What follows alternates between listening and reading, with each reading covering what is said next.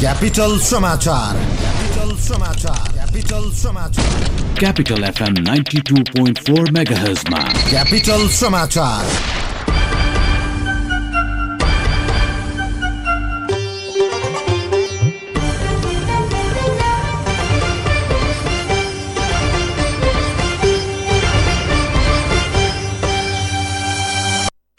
नमस्कार मध्याह बाह्र बजेको क्यापिटल समाचारमा तपाईँलाई स्वागत छ। उपस्थित भएका छौँ कुमार राई र म सन्तोष गन्धर्व सुरुमा मुख्य समाचारका शीर्षकहरू। दक्षिण एसियाली पूर्वी मुलुकहरूको औपचारिक भ्रमणका क्रममा प्रधानमन्त्री ओली आज कम्बोडिया प्रस्थान। जानकी नवमी मनाउन राष्ट्रपति जनकपुर धाममा। प्रतिनिधि सभामा प्री बजेटमाथिको छलफल आज पनि जारी। प्रदेश नम्बर तिनको अधिवेशन आज। बुर्कनी बुर्कनीमा फासोको एक चर्चमा अन्धाधुन्दा गोली प्रहार। एक पादरी सहित छजनाको मृत्यु।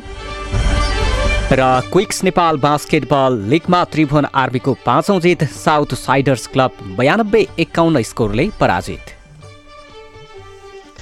तपाईँहरूलाई एउटा कुरा भन्छु ल। आग लागि हुन नि। तिन चिजको जरुरत हुन्छ। पहिलो हिट यानि कि तापक्रम। दोस्रो फ्युल अर्थात् आगोमा जे बल्छ सबै जस्तै घर जङ्गल कागज मान्छे। अनि आगो लाग्न चाहिने तेस्रो कुरा हो अक्सिजन। यी तिन चिज मिले भने आगो लाग्छ र विज्ञहरू भन्छन् यी तिन चिज हिट फ्युल र अक्सिजन मध्ये कुनै एक कुरालाई छुट्याउन सकियो भने आगो लाग्दैन। अब यो छुट्याउने कसरी? यसको उपाय छ नेपालको पहिलो फायर स्कुल अनि private multi dimensional training centre Himalayan Institute of Fire and Emergency Services प्रालीसँग जहाँ आगलागी नियन्त्रण विपद व्यवस्थापन जोखिम न्यूनीकरणका साथै सुरक्षित रहने तरिका अनि राहत र उद्धार कार्य सम्बन्धी अन्तर्राष्ट्रिय स्तरका तालिमहरू राष्ट्रिय र अन्तर्राष्ट्रिय प्रशिक्षकहरूबाट दिइन्छ। त्यसैले आगलागीको जोखिमबाट बचौँ र अरूलाई पनि बचाउँ। थप जानकारीका लागि Himalayan Institute of Fire and Emergency Services Private Limited Vegas Housing Vegas City Balkumari Lalitpur. Phone number शून्य एक पाँच दुई शून्य शून्य सात सात दुई पाँच दुई शून्य शून्य सात सात दुई। High face be prepared safety first capital समाचार तपाईँ काठमाडौँमा ninety two point four megahertz प्रदेश नम्बर एकको radio Sarangi one one point three megahertz Gandaki प्रदेशबाट radio Sarangi ninety three point eight मेगाजसँगै देशको विभिन्न एफएम स्टेसनबाट एकैसाथ सुनिरहनु भएको छ। हामीलाई W W W dot CFM अन्य डट कमबाट संसारभर सुन्न सकिन्छ। समाचार अब विस्तारमा। जानकी नवमीका अवसरमा जनकपुर पुग्नुभएकी राष्ट्रपति विद्यादेवी भण्डारूले जानकी मन्दिरमा पूजा अर्चना गर्नुभएको छ। सीता जन्मिएको दिनलाई अवसर पारेर मनाइने जानकी नवमीमा सहभागी हुन राष्ट्रपति बिहान जनकपुर धाम पुग्नु भएको थियो। सेनाको हेलिकप्टरले जनकपुर पुग्नुभएकी राष्ट्रपति भण्डारीले एक कार्यक्रमलाई सम्बोधन गरेर फर्किनुहुनेछ मन्दिरमा विशेष पूजा अर्चनापछि राष्ट्रपति भण्डारी प्रदेश दुईका मुख्यमन्त्री लालबाबु राउत र जानकी मन्दिरका महन्त रामत पेश्वर दासले अहिले केही बेरमा सम्बोधन गर्दै हुनुहुन्छ। प्रदेश दुईको सरकारले जानकी नवमीको अवसरमा आज सार्वजनिक विदा समेत दिएको छ। यता जनकपुरमा आज धुमधामका साथ जानकी नवमी पर्व मनाइँदैछ। मिथिलाको भूमिमा राजा जनकले हलो लगाउँदा सीताको जन्म भएको धार्मिक मान्यता अनुसार प्रत्येक वर्ष जानकी नवमी मनाउने गरिन्छ। जानकी मन्दिर प्राङ्गणमा आयोजना हुने महोत्सवको विशेष समारोहमा राष्ट्रपति विद्यादेवी भण्डारले अहिले केही बेरमा सम्बोधन गर्दै हुनुहुन्छ भने सीताको जन्मदेखि न्वारनसम्मको सांस्कृतिक र परम्परागत मध्यनजर गर्दै मनाउने मनाउन लागि छ। जानकी मन्दिरले पन्ध्र दिने जानकी नवमी महोत्सव मनाउँदै आएकोमा प्रदेश नम्बर दुई सरकारले आज सार्वजनिक विधा पनि घोषणा गरेको छ। वैशाख बाइस गतेदेखि मनाउँदै आएको जानकी महोत्सवको आज मुख्य दिन मानिन्छ। महोत्सव जेठ चार गतेसम्म चल्नेछ।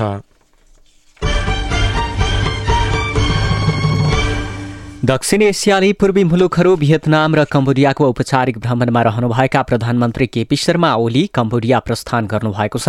वैशाख छब्बिस गते बिहिबार भियतनाम पुग्नुभएका प्रधानमन्त्री ओली तीन दिने भियतनामको भ्रमण सकेर कम्बोडिया प्रस्थान गर्नुभएको हो। कम्बोडियामा प्रधानमन्त्री ओलीले समकक्षी हुन सेनसँग प्रतिनिधि मण्डल स्तरीय औपचारिक भेटवार्ता गर्नुहुनेछ। औपचारिक वार्तापछि कम्बोडियाली प्रधानमन्त्रीले प्रधानमन्त्री ओली र नेपाली प्रतिनिधि मण्डलको सम्मानमा रात्रिभोज आयोजना गर्नुहुनेछ। प्रधानमन्त्री ओलीले त्यहाँको नेसनल एसेम्ब्ली र सिनेटका अध्यक्षसँग भेट गर्नुहुनेछ। यस्तै उहाँले कम्बोडियाको राजधानी नोम पेनमा आयोजना हुने व्यापार बैठकलाई पनि सम्बोधन गर्ने कार्यक्रम तय भएको छ। प्रधानमन्त्री ओली आगामी जेठ एक गते स्वदेश फर्कनुहुनेछ। प्री बजेटमाथिको छलफलका लागि प्रतिनिधि सभाको बैठक अहिले बसिरहेको छ। गत शुक्रबारबाट सुरु भएको प्री बजेटमाथि सांसदले आफ्नो धारणा राखिरहेका छन्। संवैधानिक व्यवस्था अनुसार नयाँ आर्थिक वर्षको पूर्ण बजेट जेठ पन्ध्र गते संसदमा प्रस्तुत गर्नुपर्ने भएपछि सरकारले बजेटको प्राथमिकता र सिद्धान्तबारे छलफल सुरु गरेको हो। गत शुक्रबार अर्थमन्त्री युवराज खतिवड़ाले संघीय सदनको दुवै सदन प्रतिनिधि र राष्ट्रिय सभाको छुट्टा छुट्टै बैठकमा आर्थिक वर्ष दुई हजार छयत्तर सतहत्तरका लागि विनियोजन विधेयकका सिद्धान्त र प्राथमिकता सम्बन्धमा छलफलको प्रस्ताव गर्नुभएको थियो। वैशाखको मसान्तभित्रै प्री बजेटमाथिको छलफल सक्ने संघीय संसद सचिवालयको तयारी छ। सरकारले यसअघि नीति तथा कार्यक्रम नै संसदमा प्री बजेटमाथिको छलफल चलाउँदै आए पनि यो पटकबाट भने नीति तथा कार्यक्रमपछि मात्रै छलफल सुरु गरेको हो।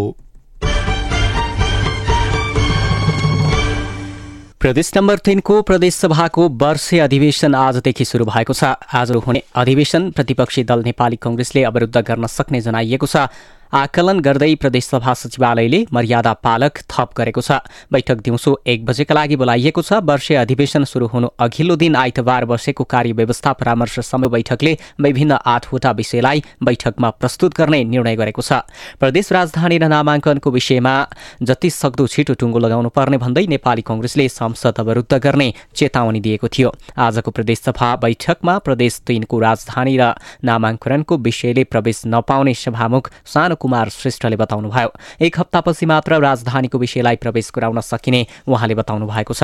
त्यसअघि पनि हिउँदे अधिवेशनमा राजधानीको विषय टुङ्ग्याउने भनिए पनि बैठकमा त्यो विषयले प्रवेश नपाएपछि कङ्ग्रेस सांसदहरू रुष्ट भएका थिए। वर्षीय अधिवेशनमा पनि राजधानीको विषय टार्न षड्यन्त्र गरिएको भन्दै प्रतिपक्षी कङ्ग्रेसले बैठकको सुरुमै त्यो विषयले प्रवेश पाउनुपर्ने माग गर्दै आएका छन्।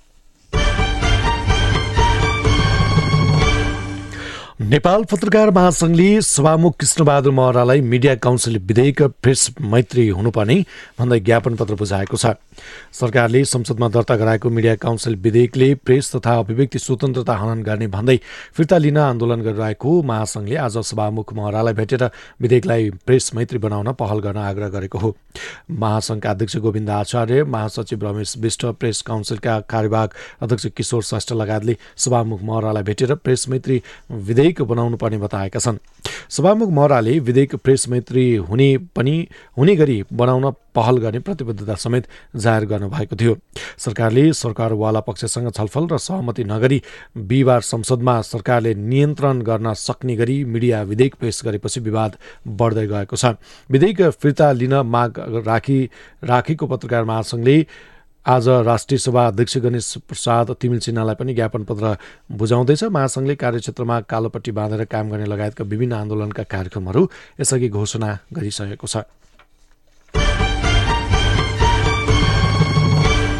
काठमाडौँ चाबाहिलबाट अवैध लागु औषध खैरो हेरोइन सहित दुईजना पक्राउ परेका छन्। पक्राउ पर्नेमा खोटाङ तुवासुङ पाँच घर भई काठमाडौँ कागेश्वरी बस्दै आएका छब्बिस वर्षीय सुरेश राई र बालुवाटार बस्ने तीस वर्षीय नवीन राई रहेका छन्। उनीहरूको साथबाट लागु औषध खैरो हेरोइन पच्चिस पोखामा कुल आठ ग्राम बरामद भएको परिसरका काठमाडौँ प्रवक्ता प्रहरी नायब परीक्षक होमेन्द्र बोगटीले जानकारी दिनुभयो। यसैबीच प्रहरीले काठमाडौँको गोकर्णेश्वर नगरपालिकाका विभिन्न स्थानबाट झण्डै एघार हजार अवैध घरेलु मदिरा नष्ट गरेको छ। महानगरी प्रहरी वृत्त बौद्ध र प्रभाग कपनको संयुक्त टोलीले त्रिवेणी चोक लगायतका विभिन्न स्थानबाट मदिरा बरामद गरी नष्ट गरेको हो। घरेलु तयारी मदिरा कच्चा पदार्थ तथा अवैध मदिरा बनाउन प्रयोग गरिने ड्रम र भाँडा समेत फेला गरी स्थानीय बासिन्दा वडा प्रहरीको रोपरमा नष्ट गरेको वृत्त बौद्धका प्रहरी नायब प्रेक्षक नरेन्द्र चन्दले जानकारी दिनुभएको छ। काठमाडौँमा सबैभन्दा बढी अवैध घरेलु मदिरा उत्पादन बौद्ध क्षेत्रमै हुने गरेको अध्ययनले देखाएको छ। वाङ्मय शताब्दी पुरुष संस्कृतिविद सतीमोहन जोशी एक सय वर्ष प्रवेश गरेको अवसर पारेर ललितपुर महानगरपालिकाले महानगरमा सार्वजनिक विदा दिएको छ। महानगरले एक वर्षभरि विभिन्न कार्यक्रमहरू आयोजना गरी उहाँको जन्म शताब्दी महोत्सव मनाउने भएको छ। दुई हजार छिहत्तर साल वैशाख तीस गतिबाट दुई हजार सतहत्तर वैशाख तीस गतेसम्म विभिन्न कार्यक्रम आयोजना गरी उहाँको जन्म शताब्दी महोत्सव मनाउने निर्णय गरिएको महानगरले जनाएको छ। उहाँको नेपालको कला संस्कृति र साहित्य मार्फत नेपाललाई अन्तर्राष्ट्रिय स्तरमा चिनाउन उहाँले पुर्याउनु भएको योगदान अतुलनीय रहेको छ। महोत्तरीको बर्दिवासमा आज बिहान ट्रक र टिप्पर ठोकेदा दुईजनाको मृत्यु भएको छ। ना छ ख तिन शून्य दुई शून्य नम्बरको रोकिराखेको ट्रकमा पश्चिमबाट पूर्वतर्फ गइरहेको बा पाँच ख चार दुई दुई दुई नम्बरको टिप्परले टक्करलाई ट्रकलाई टक्कर दिँदा दुईजनाको घटनास्थलमै मृत्यु भएको हो।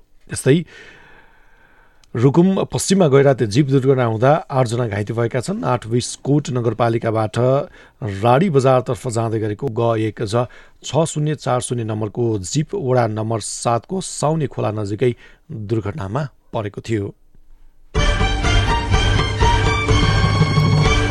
चितवनका तीन शैक्षिक परामर्श केन्द्रमा जिल्ला प्रशासनले ताला लगाएको छ। जिल्ला प्रशासन कार्यालयको नेतृत्वमा गएको संयुक्त बजार अनुगमन टोलीले भक्तपुर भरतपुर क्षेत्रमा दर्ता बिना नै सञ्चालनमा आएका तीनवटा शैक्षिक परामर्श केन्द्रमा ताला लगाएको हो। चितवनका Mission Institute of Technology C Star Education Consultancy प्राली र भरतपुर एघारमा रहेको ड्रिम्स एजुकेसन कन्सल्टेन्सी बन्द गराइएको जिल्ला प्रशासन कार्यालय चितवनका नायब सुब्बा तथा बजार अनुगमन अधिकारी उमेश चन्द्र पन्थीले जानकारी दिनुभयो।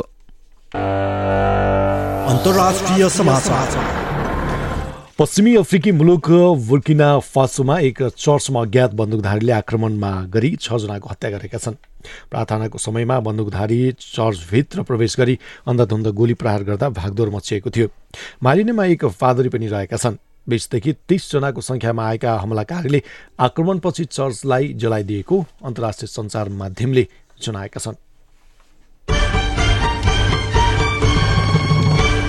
म्यानमारमा पाइलटले अगाडिको चक्का नभएको विमान असुरक्षित अवतरण गरेका छन्। विमानको गियर फेल भएपछि पाइलटले अगाडिको चक्का नै यात्रु सहितको जेट विमान सुरक्षित अवतरण गरेका हुन्। द म्यानमार नेसनल एयरलाइन्सको विमानमा उना नब्बेजना यात्रु र चालक दलका सदस्य थिए। विमानमा रहेका कसैलाई पनि चोटपटक लागेको छैन। विमानको ल्यान्डिङ गियर तल खसेको आशंका गरिएको थियो।